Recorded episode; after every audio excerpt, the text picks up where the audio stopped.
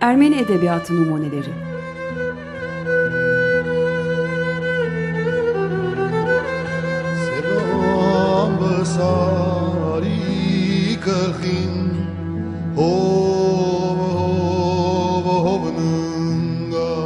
Hazırlayanlar Paylin ve Yetvart Tomasyan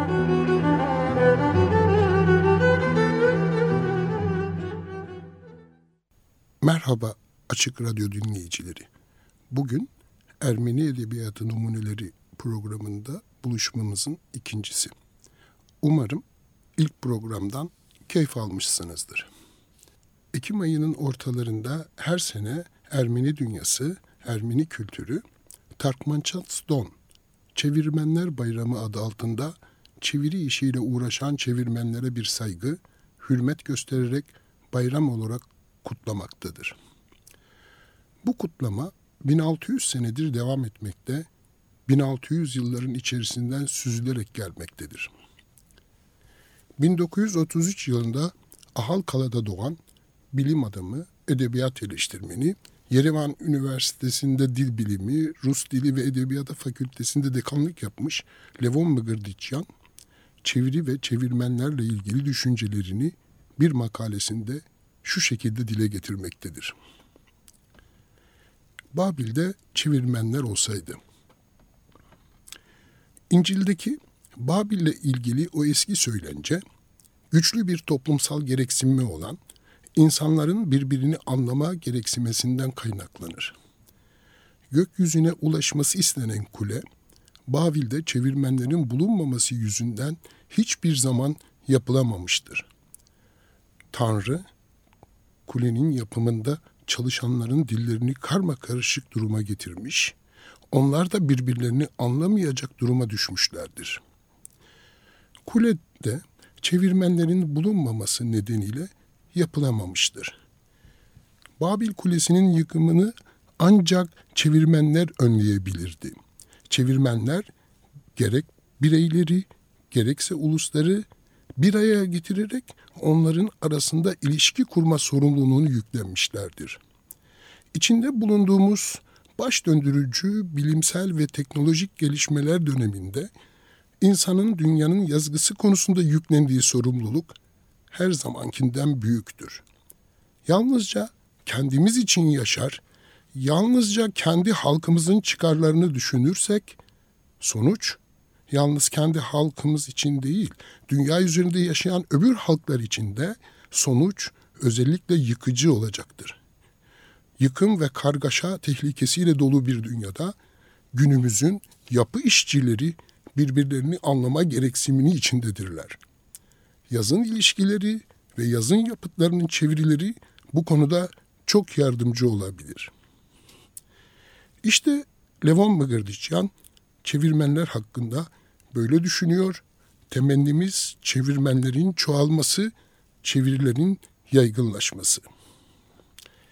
Ufak bir gecikmeyle de olsa tüm dünya üstündeki çevirmenlerin yaptıkları işin önünde saygıyla eğilip Açık Radyo'nun Açık Dergi köşesinden onlara sevgi ve saygılarımızı sunarız. Bugün ise Ermeni Edebiyatları numuneli programımızda İstanbullu Ermeni yazar Yervant Gobelyan'ın Aras Yayıncılık'tan yayınlanan Hakup Gobelyan'ın çevirisiyle Memleketini Özleyen Yengeç kitabından Tokgöz Bakkal Kirbodos adlı hikayesini okumaya çalışacağım.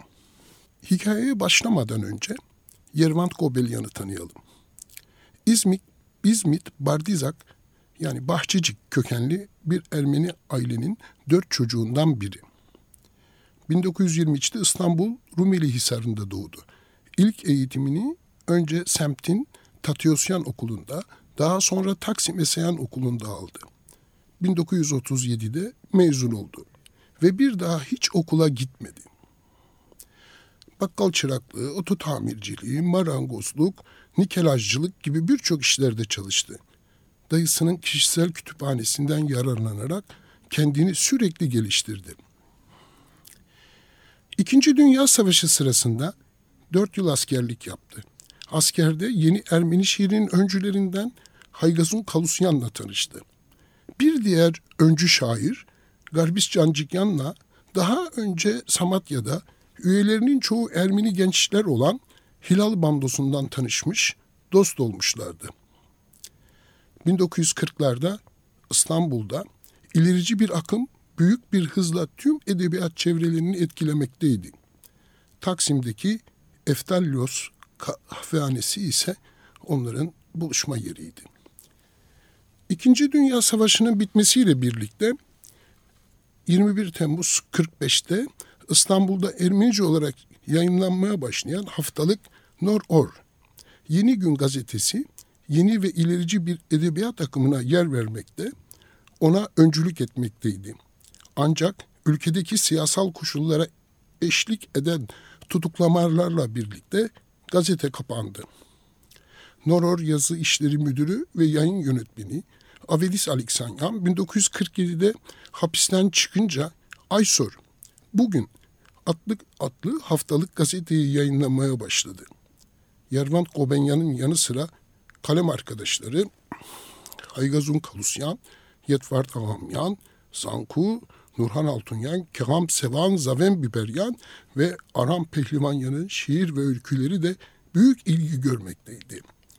Gazete 1948'de kapanınca Yarvan Gobelyan'ın şiir ve öyküleri bu kez 1947'de Hacı Kamilyan tarafından yayınlanan Cerakayt, Işın adlı haftalık gazetenin sayfalarında yer almaya başladı. Gobelyan'ın şiirinden oluşan ilk kitabı 1948'de Yeranite, Keşke adıyla yayınlanır ve bunu yazarın emniyette sorgulanması izler. Bu yüzden Hacı Kamirya'nın Carakayt gazetesinden ayrılmak zorunda kalır. Aynı yıl Hagop Sıvazlayan'la birlikte Eminönü Çakmakçılar Yokuşu Sümbüllü Han'da Onlik Aktaryan matbaasında Louis Işık adlı haftalık gazeteyi çıkartmaya başlarlar. Bu gazetede parasızlık nedeniyle ancak bir buçuk yıl yayınlanabilir. 1950'de askerden yeni dönen Rupem Maşuyan ile birlikte Baba Ali'de Reşit Efendi Han'daki Hagop Abrahamyan matbaasında baş yazarlığını Gobelyan'ın üstlendiği Tebiluyuz, Işığa Doğru haftalık dergisini çıkarırlar.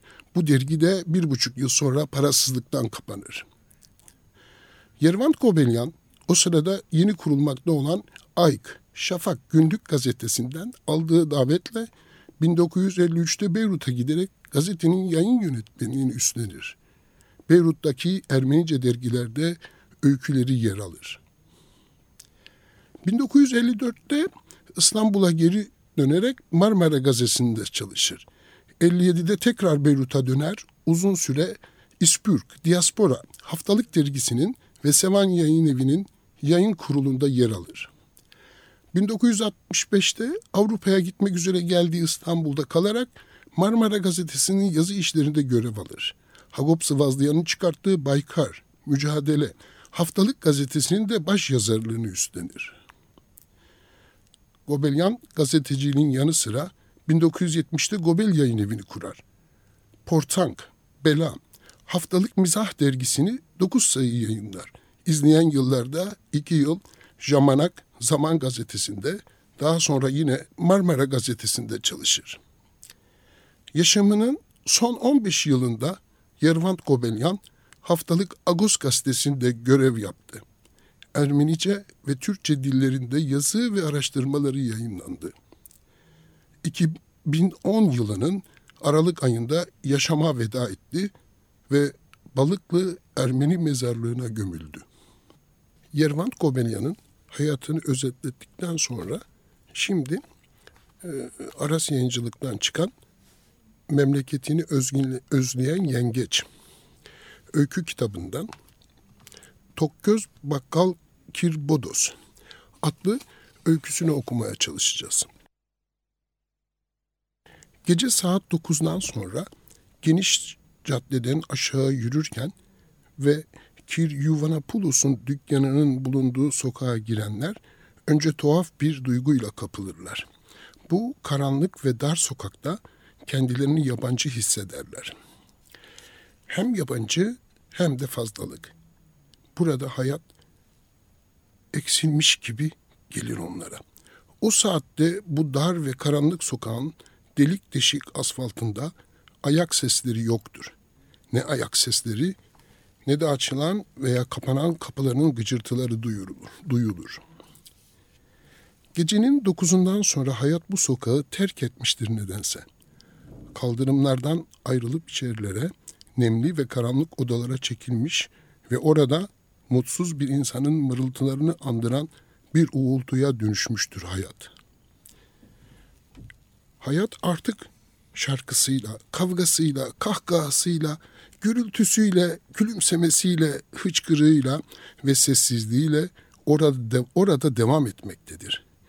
Ve tüm bunların arasında o sokaktan geçmekte olan yolcu bunlardan hiçbirine katılamadığından yabancı ve yalnızdır. Kavga edeceği, gülüşeceği, tartışacağı biri yoktur. Hatta dövebileceği ya da tekme yiyeceği biri bile kendisiyle, kendisiyle ilgilenecek kimse yoktur. Bir an önce oradan geçip gitmek ister. Geçip gitmek, uzaklaşmak, gidip caddedeki insan seninle karışmak veya kendisine ait olan yere, bekleyenlerinin olduğu yere gitmek. Bu durum sonbahar ve kış yaşanırken daha belirgindir. Işıklar pencere camlarının ardından parlar. Bazısı bu saatlerde zaten sönmüştür. Bazısı hiç yanmamıştır ve belki de hiç yanmayacaktır. Hayat böyledir burada. Sadece bazen uzaktan Stavro'nun sesi duyulur. Limon satar, çıra satar, yumurta ve sarı sabun satar. Uzak sokaklardan çocuklar takılır Stavro'nun peşine. Kuyruk takarlar ona, kafasına portakal kabukları atarlar ve yuha diye bağırırlar ardından. Deli, deli. Bu da Stavro'nun tek düze hayatının bir perdesidir. Neredeyse her gün aynı kişiler tarafından tartaklanan bir sahnesi. O saatlerde Tokköz Bakkal, Kirbodos Yuvanapolos'un önünden geçerseniz kepenklerin arasından sızan zayıf bir ışık görürsünüz. İçeriden mırıldanır gibi söylenen bir ilahinin nameleri gelir kulaklarınıza. Bu ilahiler Rumca ayinlerin besteleri üzerine Türkçe söylenir. Kirbodos Yuvanapoulos bu saatlerde Allah'a memnuniyetini sunar. Göklerdeki babamızı söyler. Bazen de bir ayının tamamını söyler mırıldanarak. Dükkanın üstündeki odada genç bir kadın çocuğuna ninni söyler. Çocuk uyumaz. Annesi baştan başlar, çocuk ağlar, annesi döver, babası bağırır ve küfreder. Bu pazarcı Ahmet'in ailesinin günlük hayatının son perdesidir. Çocuk uyuduğunda onlar da ışığı söndürüp yatacaklardır. Ahmet'in sırtı sebze dolu küfeleri taşımaktan sızlar. Kadın memelerini küçüğün ağzına uzatır. Ama ekmek ve fasulye ne kadar süt yapar ki? Dükkanın karşısındaki evin önünden geçenler bir aile dramına tanık olacaklarını düşünürler. Meraklılar kapıdan biraz ötede durup beklerler. Daha muhafazakarlar ise adımlarını hızlandırarak uzaklaşırlar. Baba eve sarhoş gelmiştir. Evdekileri dövmektedir sırayla. Karısı ve kızları bağırmakta, küçükler ağlamaktadır. Baba bağırmakta, küfretmekte ve camları kırmaktadır. Kilosu yüz para daha pahalıya alınmış bir lahana, delik bir ayakkabı, küçük oğlunun burnunun karıştırması veya büyük oğlunun defterlerinden birinin bitmiş olması bu sahnelerin yaşanması için yeter de artar. Ve tüm bunlar karşının evin gürültüsü, pazarcı Ahmet'in karısının ninnisi ve oğlunun mızmızlanması, Kirbodos'un mırıldandığı ilahilerle birleştiğinde garip bir tür senfoni oluştururlar. Bunların hepsi de bu sokaktaki hayatı betimlemek için gerekli malzemelerdir sanki. Kirbodos Yuvanopoulos bu saatte dükkanının kepenklerin ardında yalnızdır. Kepenkler onu dış dünyadan soyutlamaktadır. Ve o tok göz bakkal Kirbodos Yuvanapoulos şimdi yeni bir dünyaya varmış ve o dünyadaki insanlarla birlikte yaşamaktadır artık. Konuşmakta, sorular sormaktadır onlara ve, ke, ve kendi kendine cevaplamaktadır. Veresiye defteri önünde, masanın üstündedir ve Kirbodos'un tüm hayatı da onun içinde. Kirbodos gözlüğünü burnunun ucuna düşürmüş, baş parmağını tükürleyerek sayfaları teker teker çevirmektedir. İlahi söylemeyi bırakmıştır artık. Bazen kızgın, bazen gülümseyerek. Bazen de gücenerek bütün müşterilerle teker teker konuşmaktadır. Sayfalara, tarihlere, rakamlara, isimlere göre yüzünün ifadesi ve sesinin tonu değişmektedir. Baş parmağını tükürleyerek sayfaları teker tevir çevirmekte ve okumaktadır. Müsü Garbis, gel bakalım der. Gel bakalım Müsü Garbis. Hesabım ne oldu bakalım? 30 lira 47 kuruş. Oo, sınırı aşmış. Bugün daha ayın 20'si. Müsü Garbis. Ay başına kadar 50'yi bulur. Senin kazancınla taş çatlasa ayda 150'yi bulmaz.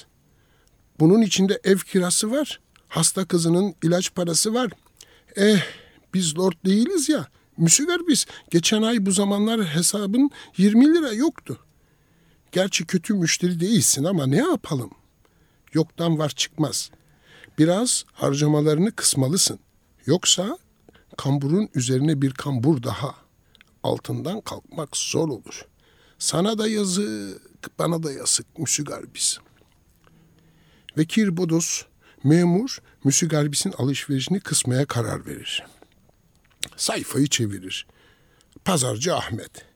Ee, fena değilsin der pazarcı Ahmet'in hesabına göz atarak.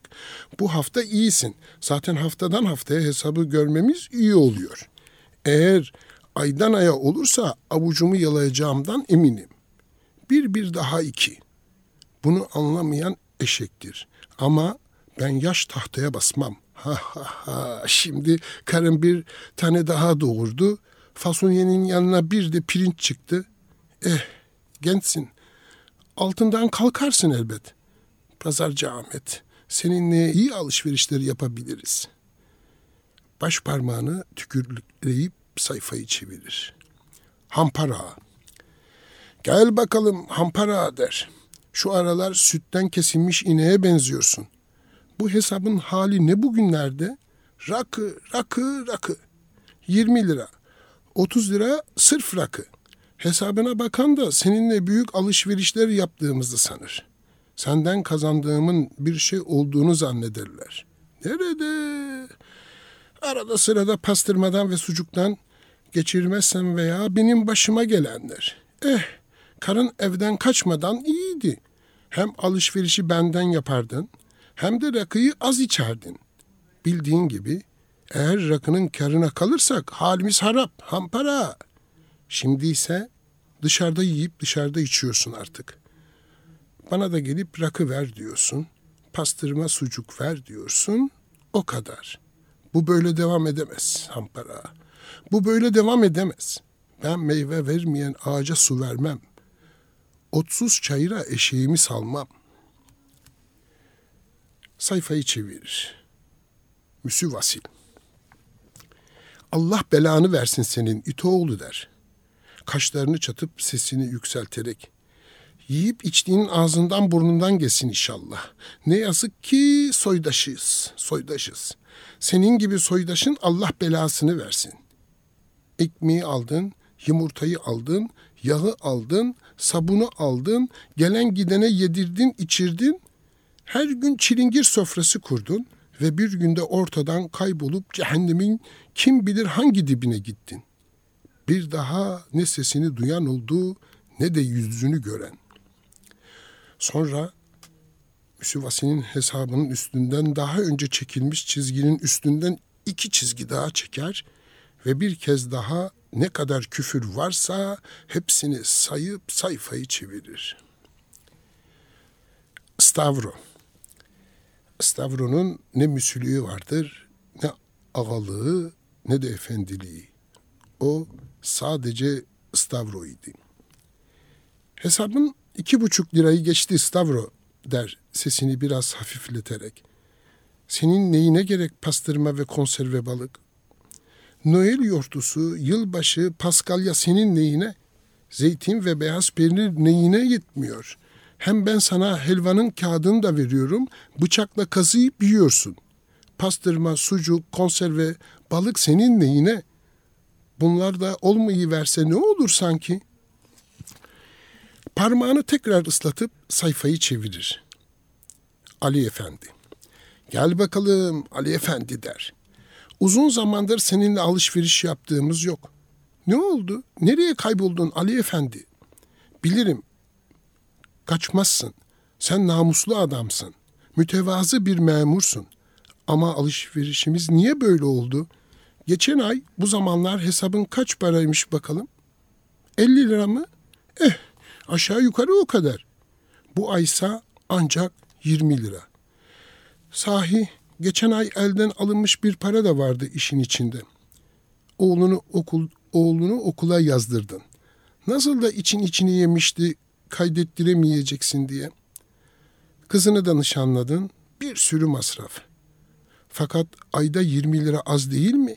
Hiç olmasa 25 yapamaz mıyız şunu? Neden olmasın? Bizim karşılıklı güvenimiz var birbirimize. Öyle değil mi Ali Efendi? Geçen ayki açığını kapatmak için bütün bunları biliyorum.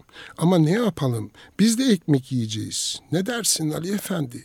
Beş lira. Sadece beş lira. Ne olur ki? O da benden olsun hem. Göz görmeyince gönül katlanır derler. Mesela karın 750 gram zeytinyağı almış geçen hafta. Oysa her hafta bir kilo alırdı. Bir kilo yapamaz mıyız şu zeytinyağını? Hem her cumartesi akşamı yarım kilo sabun alırdı. Geçen hafta almamış. Geleneklere sadık kalmamız daha doğru olmaz mı? Olur. Değil mi? Tamam o zaman. Ne tuttu hesap? Yağ 60, sabunda 110, etli 170. Oğluna da bir çikolata yazdım. Kaçlık olsun? 25'lik iyi mi? İyi. 25'lik olsun. Etli 195. 30'luk yapalım şu çikolatayı da yuvarlak hesap 2 lira olsun. Görüyor musun para nasıl eriyip gidiyor? Değil mi Ali Efendi? Şimdi 3 lira mı kaldı? İyi. Sen geçen cumartesi akşamı niye rakı içmedin Ali Efendi? Oysa her cumartesi içerdin. Bütün bir hafta çalışıyorsun. Bir şişe rakı hakkın değil mi? İşte ben Kirbodos sana ısmarlıyorum. Bir şişe rakı 190. Yanına 100 gram pastırmayla 50 gram kaşer peyniri. Ne etti? 190 rakı. 50 de pastırma 240. 20 de kaşer peyniri 260. 3 lira olmaya ne kaldı? 40 kuruş mu? Eh o kadar da kazanmayayım mı? Ali Efendi sen efendi adamsın incesine bakmazsın. Hem 5 liralık 40 kuruş kar yüzde on bile değil. Ne komik bir kar. Ama mühim değil. Sen dal gelirli, mütevazı ve de namuslu bir memursun. Keşke bütün müşterilerim senin gibi olsa. Sağ ol Ali Efendi. Allah işini rast getirsin. Kalemini kulak arkası yaptı, gözlüğünü düzeltti, defteri kapattı ve ayağa kalktı. Şimdi kapanları kurayım dedi ve dükkanın dip tarafına yöneldi. Kapanları kurmadan önce zeytinyağı ve gaz fıçıların önünde durakladı. Sonra eğildi, yerde zeytinyağı ve gaz fıçıların altında konmuş tenekelerde birikenleri tekrar fıçıların içine boşalttı. Daha sonra içeri geçti. Küflenmiş peynir ve çürümüş soğan kokan karanlık bir kilerdi burası. Eğilip cuvanların arkasından iki kapan çıkarttı. Kapanları açtı, birine azıcık pastırma, diğerine birkaç peynir parçası koydu ve kapanları tekrar sabun çuvallarının arkasına itti. Tokgöz bakkal, Kirbodos Yuvanapulos bütün işlerini bir bitirdikten sonra ellerini yıkadı ve önlüğüyle kuruladı. Cebinden tütün tabakasını çıkartıp bir sigara sardı. Sigara kağıdının bir ucunu tükürükleyerek diğer ucuna yapıştırdı ve kenarlarını dürdükten sonra da ağzına götürdü. ve kibritini çıkartmak için elini cebine soktu. Kutuyu açtığında boş olduğunu gördü. Kibritlerin olduğu tarafa yöneldi. Kutuları tek tek açarak her birinin içinden dörder beşer tane alarak kendi kutusuna doldurdu. Sigarasını yaktı, önlüğünü çıkarttı, paltosunu giydi ve dükkanın ışığını söndürerek dışarı çıktı. Karanlık ve nemli odalarda hayat devam ediyordu. Ve hasta bir adamın hırıltılarını andıran bir uğultu ulaşıyordu kulaklara oralardan. Tokgöz bakkal, Kirbodos Yuvanapoulos buralara aşinaydı artık. O, bu sokakların adamıydı. Evlerin önünden geçiyordu, Stavro dönmüştü. O, bu sokakların adamıydı. Evlerin önünden geçiyordu. Stavro dönmüştü. Mumunun zayıf ışığı odasının gazete perdesinden ışınlarını geçirmeye çalışıyordu. Pazarcı Ahmet'in çocuğu uyumuş, karşıdaki evin de ışığı sönmüş, gürültüsü dinmişti. Kirbodos sigarasını tüttürerek ve dumanını pencerelere doğru üfleyerek geçiyordu sokaktan. Bazen de ilahiler mırıldanarak. Kirbodos Yuvanopoulos aşina olduğu bir sokakta yürüyordu. Bu programımızda Türk şiirinde Ermeni imgesi başlığı taşıyor. Ee, bugünkü şiirimiz Ece Ayhan'dan seçtik. Ece Ayhan'ın Bir El İşi Tanrısı için Ağıt başlıklı şiirini okumaya çalışacağım. Bir el işi tanrısı için ağıt. Peki nasıl oldu da hatırladı denizde boğulduğumu? Nasıl oldu da peki? Anlatamıyorum. Biliyorsun.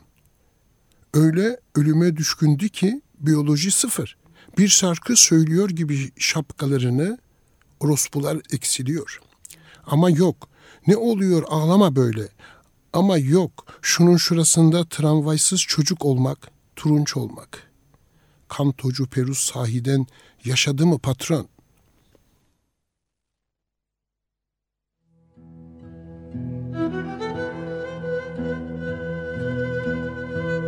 Ermeni Edebiyatı Numuneleri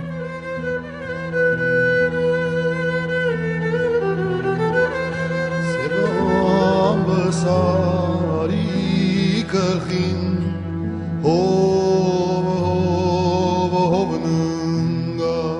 Hazırlayanlar Paylin ve Yetvart Tomasyan.